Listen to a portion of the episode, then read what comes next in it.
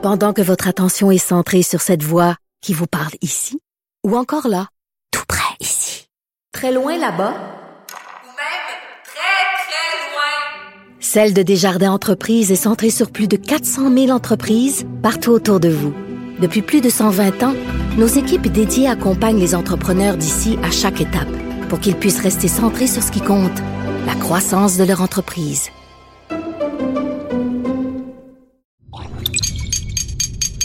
Cube Radio. Il connaît tous les dessous de la politique. Chef du bureau d'enquête de l'Assemblée nationale. Antoine Robitaille. Là-haut sur la colline. Là-haut sur la colline. Cube Radio. Bon mercredi à tous. Aujourd'hui à l'émission, on revient sur l'affaire Nathalie Normando avec Véronique Yvon du Parti québécois. Elle s'étonne que depuis l'abandon de toute accusation et l'arrêt de toute procédure contre l'ancienne vice-première ministre libérale Nathalie Normando, on n'ait entendu personne au gouvernement Legault commenter l'affaire.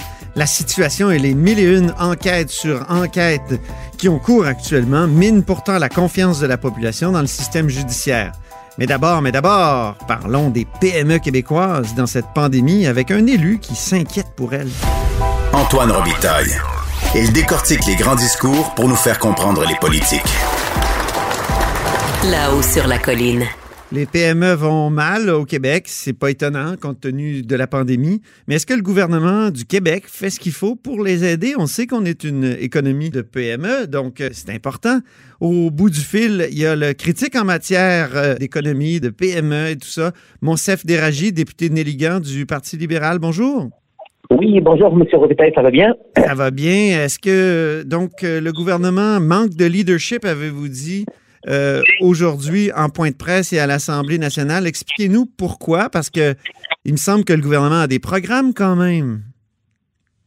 Euh, bah, oui, il y a des programmes, mais malheureusement, c'est des programmes qui ne fonctionnent pas. Donc, euh, je, m'explique.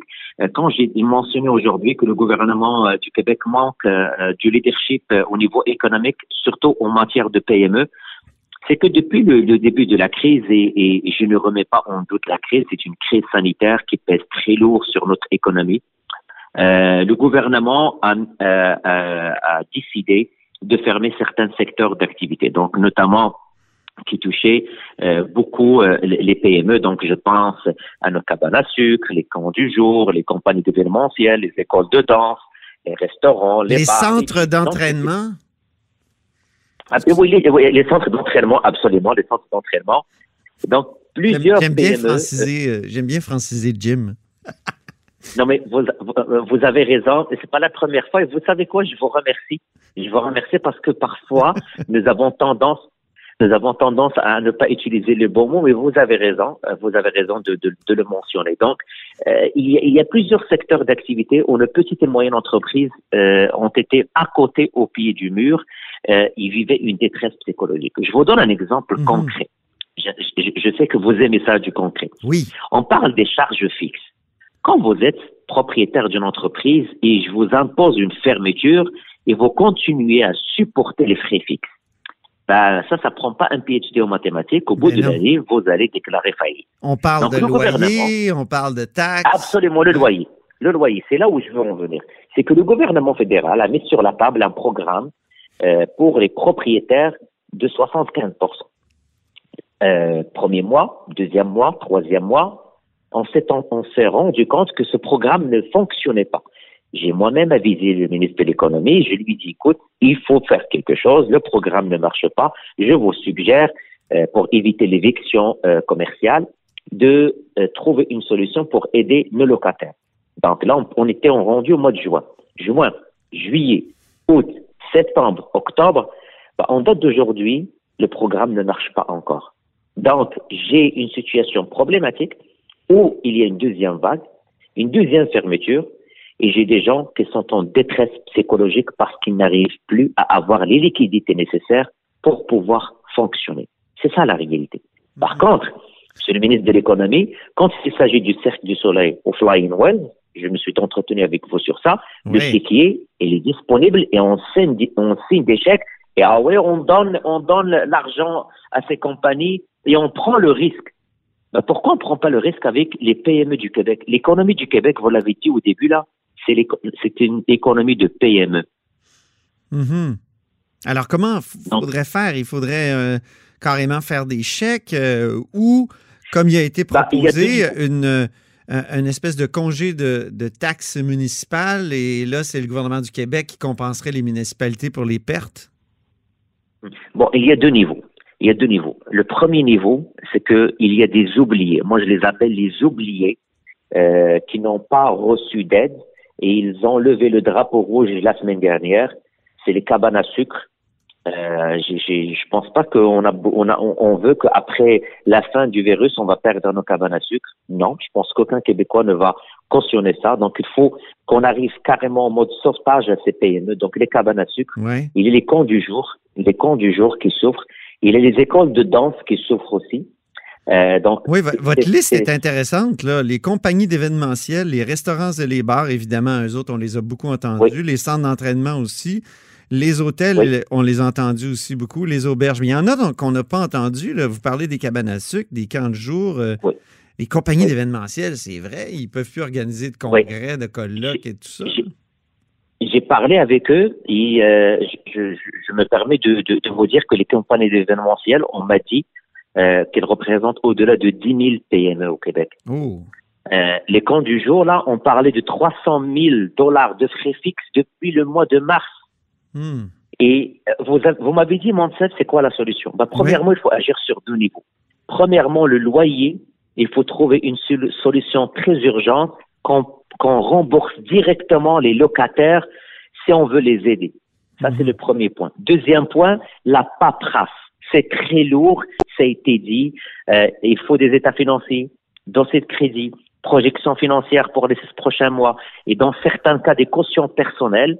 C'est des documents, c'est très lourd, sachant la détresse psychologique de ces PME. Donc, c'est là où je me demande, il est où l'agilité du gouvernement? Et pour moi, parler de ça aujourd'hui est un constat d'échec. Parce que on savait que la deuxième vague s'en venait. Moi, quand le ministre de l'économie me dit, moi, ça fait deux jours que j'ai commencé à étudier le cas de 12 000 compagnies et c'est pas un dossier qui était sur mon agenda. Mais excuse-moi, monsieur le ministre, vous étiez où l'été? Oui. Vous étiez où l'été? Parce On que c'est la réponse qu'il vous a faite à l'Assemblée nationale. C'est ça, il vous a fait Oui, cette et- et réponse-là la à l'Assemblée nationale. Bah oui, on m'a dit, je suis ébranlé, euh, c'est quelque chose que j'avais sur mon, mon, mon agenda il y a deux jours et là, on travaille pour deux- 12 000, mais c'est pas rassurant pour nos PME. C'est pas du tout rassurant. Vous avez eu tout l'été pour préparer un bon plan. Il faut sauver le PME et je vais me battre pour le PME. Mhm. L'avenir du Québec, c'est les PME en région. C'est une PME en région ferme, c'est beaucoup. L'impact sur la région, l'impact sur la rétention des travailleurs et l'impact économique pour nos régions. Vous, dans votre comté, est-ce qu'il y a des exemples que vous pouvez nous donner de, de PME en difficulté qui seraient assez faciles à aider? Ben, euh, dans mon comté, euh, j'ai une structure qui fonctionne très bien, c'est PME euh, Mo- Montréal-Ouest, Mhm. qui soutient les, les, les, entreprises. Le problème qu'on a, c'est vraiment la baisse de revenus, et ça c'est un autre problème parce que les, les, les, il y a, il y a- il les problèmes liés à la, sur la taxe de, de, de, de, de- de- taxe d'affaires, euh, il y a les frais fixes. C'est pas la plupart des restaurateurs qui se sont adaptés euh, au prêt à emporter, donc euh, que les gens viennent pour euh, prendre euh, la, la nourriture directement du restaurant. Ouais. Donc c'est pas tous les restaurants qui sont asso- associés avec des plateformes de commande euh, en ligne. Ah oui, c'est Ça ça. c'est quelque chose que je vois. Euh, il y a d'autres secteurs d'activité euh, parce que là je vous ai parlé juste des PME à sauver. Oui. Moi le manque de vision et de leadership c'est par rapport à des PME stratégiques où le marché dépend de l'exportation, où le marché dépend de ce qui se passe ailleurs dans le monde. Euh, eux, ça mérite vraiment euh, une attention particulière et que le gouvernement met sur place dès maintenant des stratégies d'accompagnement, que ce soit la digitalisation, que ce soit la robotisation, parce que si on veut attaquer la pénurie de main-d'œuvre après la COVID, ben c'est le moment d'investir et d'encourager l'investissement privé et que le gouvernement met en place des mesures pour accompagner ces entreprises. Avez-vous oui. avez-vous euh, compris l'impatience des centres d'entraînement, par exemple, à, à rouvrir? Et, et l'appel à la désobéissance civile là, qui a été abandonné, là, mais euh, comment vous l'avez perçu? Bah pour moi, euh, encore une fois, c'est la réponse claire du constat d'échec du gouvernement. Euh, Je le dis depuis le début, c'est que, un, premièrement, je, n'encourage pas la désobéissance civile. Là, quand même, on est dans un État démocratique, euh, dans, un, dans une province démocratique. On a, des règles à respecter. Euh, on a un parlement, on a, des choses à faire avant d'arriver à, ce stade. Donc moi, premièrement, je, je, je, je n'encourage pas cette façon de faire. Mais est-ce que le gouvernement, depuis la première vague, a pensé à ces gens? Mhm. moi, je- moi, pourquoi on demande la transparence et on demande les avis? Le gouvernement savait très bien qu'il va fermer les bars, les restaurants, les centres d'entraînement. Mais ces centres d'entraînement, ils ont des associations. Pourquoi il ne les a pas rencontrés pour trouver des moyens? Autre chose, Monsieur Robitaille, Mhm. quand on parle des En milieux d'éclosion, c'est au milieu, c'est les, les milieux d'éclosion, c'est au travail. C'est pas au niveau des centres d'entraînement, c'est pas au niveau des bars, c'est pas au niveau des restaurants. C'est quand on demande au gouvernement, vous voulez l'adhésion? Des Québécois et des gens qui se manifestent maintenant, qui expriment leur désarroi, bah soyez honnêtes et dévoilez les milieux d'éclosion. Les milieux d'éclosion, jusqu'à maintenant, les gens n'étaient pas convaincus de dire, bah, on ferme les bars et restaurants et les centres d'entraînement, mais on laisse les centres d'achat. Mhm. Oui, c'est ça. Ah, c'est un équilibre euh, très difficile, je pense, que de gérer une pandémie et euh, il y aurait toujours des insatisfaits, mais probablement qu'on peut faire mieux pour les PME. Merci beaucoup, Monsef Déragi, député de Néligan du Parti libéral du Québec. C'est moi qui vous remercie. Au Bonne journée. plaisir, merci.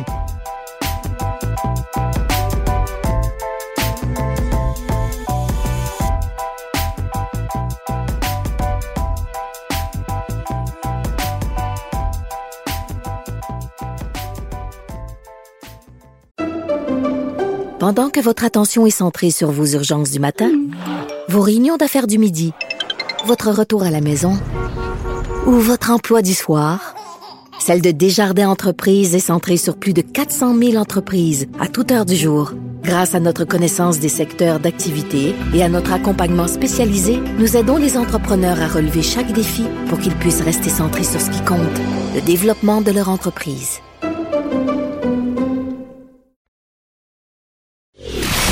Antoine Robitaille. Le philosophe de la politique. La joute politique ne colle pas sur lui.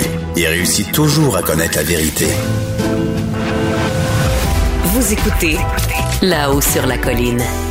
Le directeur des poursuites criminelles et pénales a décidé de ne pas faire appel dans le dossier de Nathalie Normando, qui, grâce à l'arrêt Jordan, est libérée de lourdes accusations qui pesaient contre elle d'abus de, d'abus de confiance, fraude envers le gouvernement, corruption dans les affaires municipales. J'en parle avec une députée et néanmoins avocate et aussi porte-parole en matière de justice, Véronique Yvon. Bonjour. Bonjour. Élue du Parti québécois dans, dans Joliette. Est-ce que ça vous a étonné, euh, cette euh, décision-là du directeur des poursuites criminelles et pénales? Ben, écoutez, euh, c'est dur à dire de, de, de notre point de vue. C'est sûr que euh, tout le monde, je pense, aurait espéré qu'on puisse aller au fond des choses. Donc, l'appel euh, pouvait être vu comme une manière d'aller au fond des choses, donc euh, d'aller davantage de l'avant, de tenter d'avoir une chance plus grande d'avoir enfin un procès. Mais évidemment, euh, c'est le DPCP qui a le jugement, qui a tous les éléments en main, puis qui sait à partir du jugement de première instance s'il y a des chances ou non. Puis donc, il faut se fier à son, je dirais, à son évaluation des choses. Mais ce qui est extrêmement frustrant, et c'est vraiment un euphémisme, je pense, d'utiliser le qualificatif frustrant, Oui. c'est que là, ça fait un mois qu'il y a eu un avortement de procès complet à cause d'une question de délai et on n'entend personne réagir. Euh, Puis là, on, certains pouvaient dire, ouais, mais là, il y a un délai d'appel, donc on va attendre avant de commenter. Là, je parle du point de vue du gouvernement. Pas de ministre de la Justice qui a réagi, pas de ministre de la Sécurité publique. Et là, on apprend en début de semaine, donc, qu'il n'y aura pas d'appel. Il n'y a plus aucune raison euh, de, de ne pas commenter s'il y en avait une. Et euh, on n'a toujours pas de, de, de, de son de cloche. Et quand Donc, on est vous étonnez du silence de Simon Jean Barrette, entre autres? Oui, et de, et de Mme Guilbeault. Je, je pense que quand on est dans une situation où la confiance du public est tellement mise à mal, parce que c'est fiasco sur fiasco, et là, l'échec, il est complet, consommé. On sait qu'il n'y aura aucun moyen d'aller au fond des choses. Pour une question de délai, de procédure. Puis il y a personne au gouvernement qui sent que c'est sa tâche, que c'est sa responsabilité de s'adresser à la population pour dire, écoutez, voici notre lecture de la situation, on partage votre désarroi, euh, voici comment on pense que la suite des choses doit se faire, voici les enquêtes qui sont en cours, voici les correctifs qui sont apportés, voici, je veux dire, je trouve que ça dépasse l'entendement et je me dis comment on peut expliquer qu'on en soit une telle déconnexion entre le sentiment d'impunité et de perte de confiance qui ressort de tout ça? Et l'absence complète de, prise en charge par le gouvernement de commentaires. Là, il y, en a plus de risque de rien faire avorter. Là, il a avorté le procès.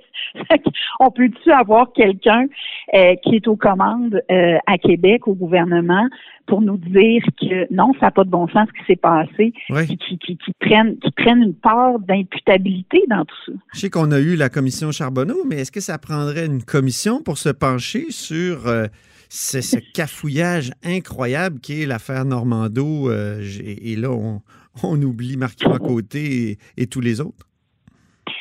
Ben, écoutez, ce qui, ce qui est en train de devenir complètement kafkaïen, c'est qu'il y a enquête sur enquête, il y a il y a fuite, il y a enquête sur les fuites, il y a enquête sur l'enquête sur les fuites. on est, on est rendu là. Donc, euh, il y a tellement de niveaux d'interrogation. Euh, J'essayais de les décortiquer. Et puis, il y, a, il y, a, toute la question de l'avortement du procès en lui-même. Comment on a pu arriver à un tel fiasco? Comment le gouvernement, sur la question des délais, là, strictement, l'arrêt Jordan, toutes les suites de ça, comment se fait-il que le gouvernement, quand il était dans l'opposition, à la suite de notre proposition d'utiliser la clause dérogatoire, je ramène ça, mais on avait invoqué cette idée-là pour ne pas multiplier les arrêts de procédure. Simon et Jolin Barrette, est ministre de la Justice maintenant. Simon Jolin Barrette, Simon Jolin Barrette avait repris cette ben proposition qu'on avait faite. Il avait déposé même un projet de loi de l'opposition. Et là, ça fait deux ans que le gouvernement est là, que la CAQ est au gouvernement. On n'a jamais plus entendu parler de ça. Et moi, j'ai questionné la, la, la, la, prédécesseur de Simon Jolet Barrette, euh, Sonia Lebel, sur cet enjeu-là. Ah, ben là, c'est plus sur l'écran radar, euh, tout est sous contrôle, les délais maintenant sont sont, sont choses du passé, euh, les choses sont rentrées dans l'ordre. Or, bon, dans, dans un des procès les plus médiatisés, qui trait de la corruption, qui est en lien avec toutes les enquêtes, toute la commission Charbonneau, bang, ça s'effondre. Donc, vous, si vous étiez au pouvoir, vous commenceriez par euh, euh, la clause dérogatoire pour euh, l'arrêt Jordan? Vous adopteriez ben, une loi, mettons, sur l'administration de la justice? Dit. Oui. Ouais. Nous, c'est sûr qu'on l'avait dit. donc, on s'était prononcé rapidement sur cet enjeu-là.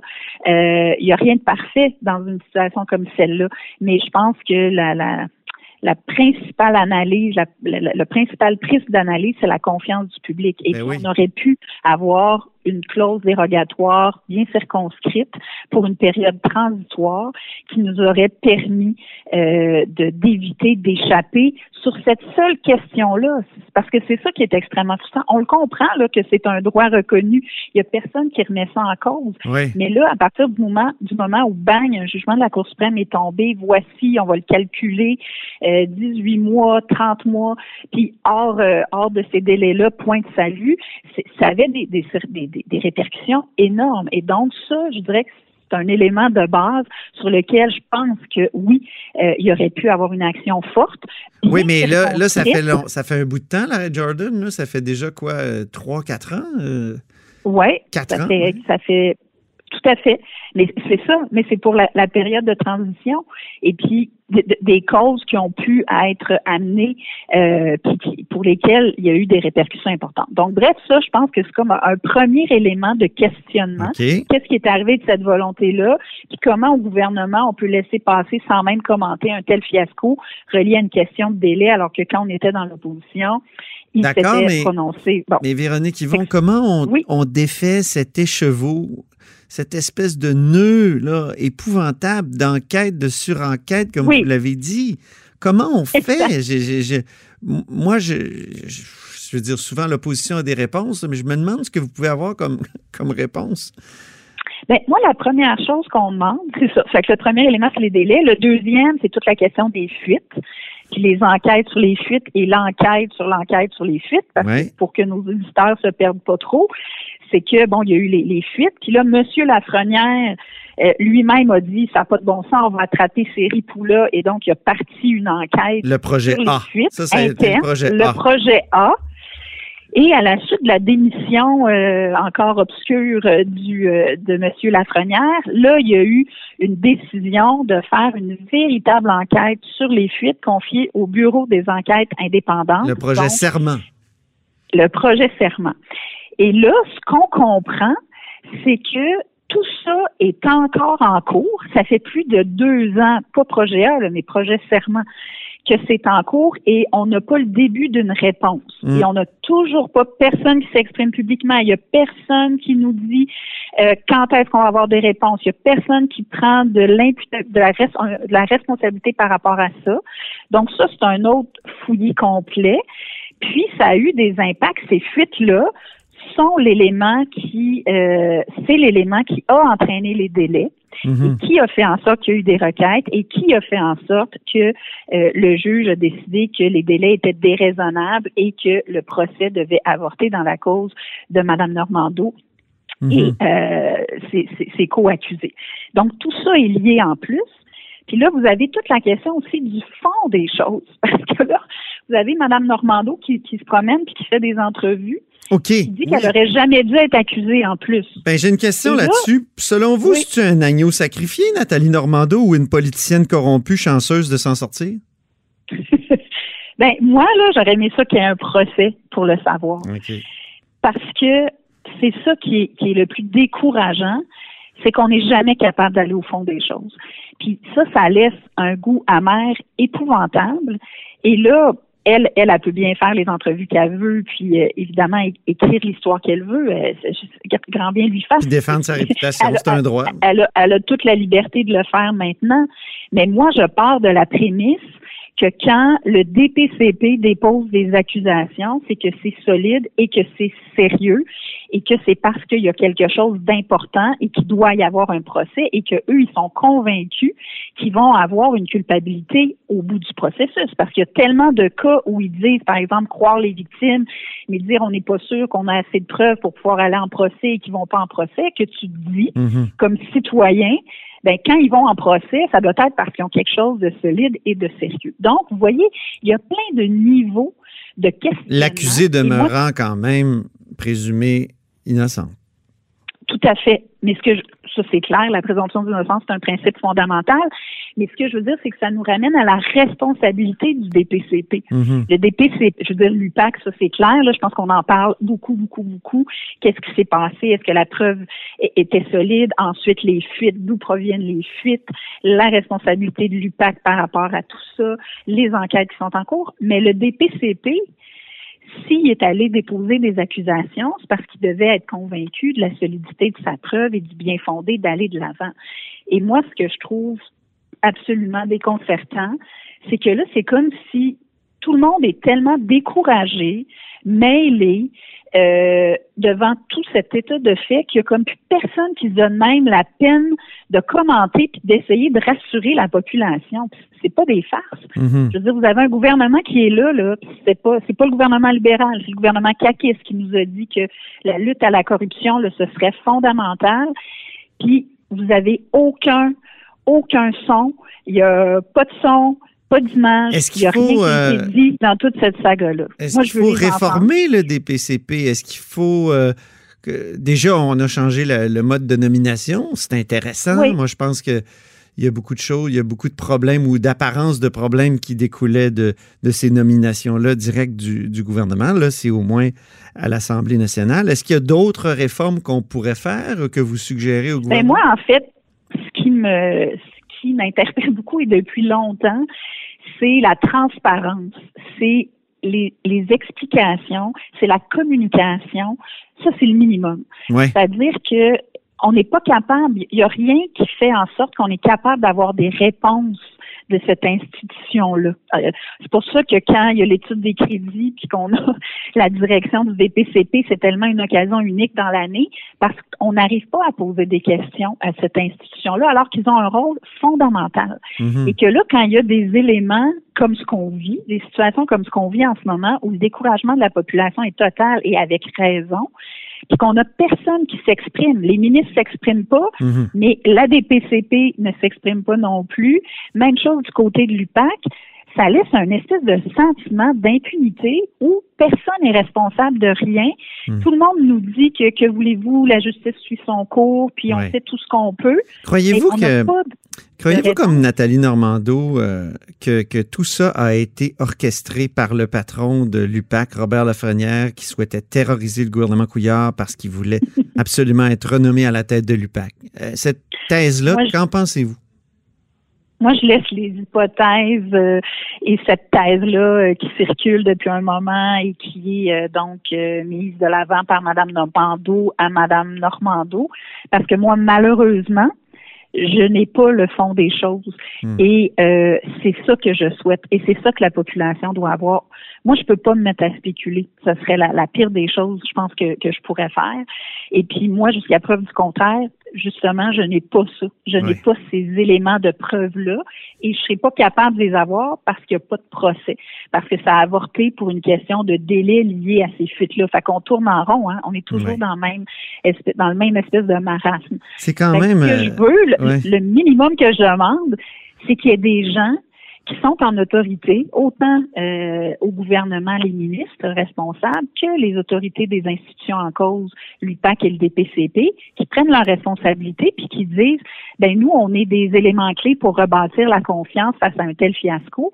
Puis oui, on va on va parler à la population de ce que nous on comprend de ça, puis ce que nous on pense de ça, parce que là, tous les acteurs principaux sont euh, dans le silence le plus complet. Alors, on est incapable d'avoir le début du commencement d'une Ouais. explication. Puis même Ils sont dans le silence. enquêtes, mais- oui, mais. Véronique Yvon, quand même, et- Nathalie Normando va peut-être poursuivre l'État. Jean Charest poursuit l'État. Euh, Martin Prudhomme va peut-être poursuivre l'État. Euh, et et- et d'autres policiers poursuivent l'État. On se rend compte que à, on- à la fin du compte, on va peut-être, nous, contribuables, indemniser tous ces gens-là. On ne saura jamais ce qui s'est passé sur le fond. Est-ce que c'est pas profondément frustrant en terminant? ben, c'est le premier mot que j'ai utilisé au début de l'entrevue. Ben oui. en vous disant que c'était l'euphémisme du jour de dire que c'est frustrant. Je veux dire, moi, ça me met hors de moi. Je pense que ça met les citoyens euh, hors d'eux-mêmes avec raison. Puis là, bien honnêtement, moi, je veux des réponses du gouvernement. Je veux qu'ils nous disent comment eux, ils sont capables de faire une lecture de ça, puis comment ils vont agir pour rebâtir la confiance, parce que cette confiance-là, encore une fois, elle vient de prendre euh, tout un, toute une volée, puis on peut pas tolérer ça. Merci infiniment pour euh, ce long entretien. euh. Merci beaucoup. Merci, au revoir. C'était Véronique Yvon, euh, députée de Joliette et porte-parole du Parti québécois en matière de justice. C'est tout pour La Haut sur la Colline en ce mercredi. N'hésitez pas à partager vos segments préférés sur vos réseaux et surtout, ben, soyez des nôtres demain parce qu'on est de retour à chaque jour.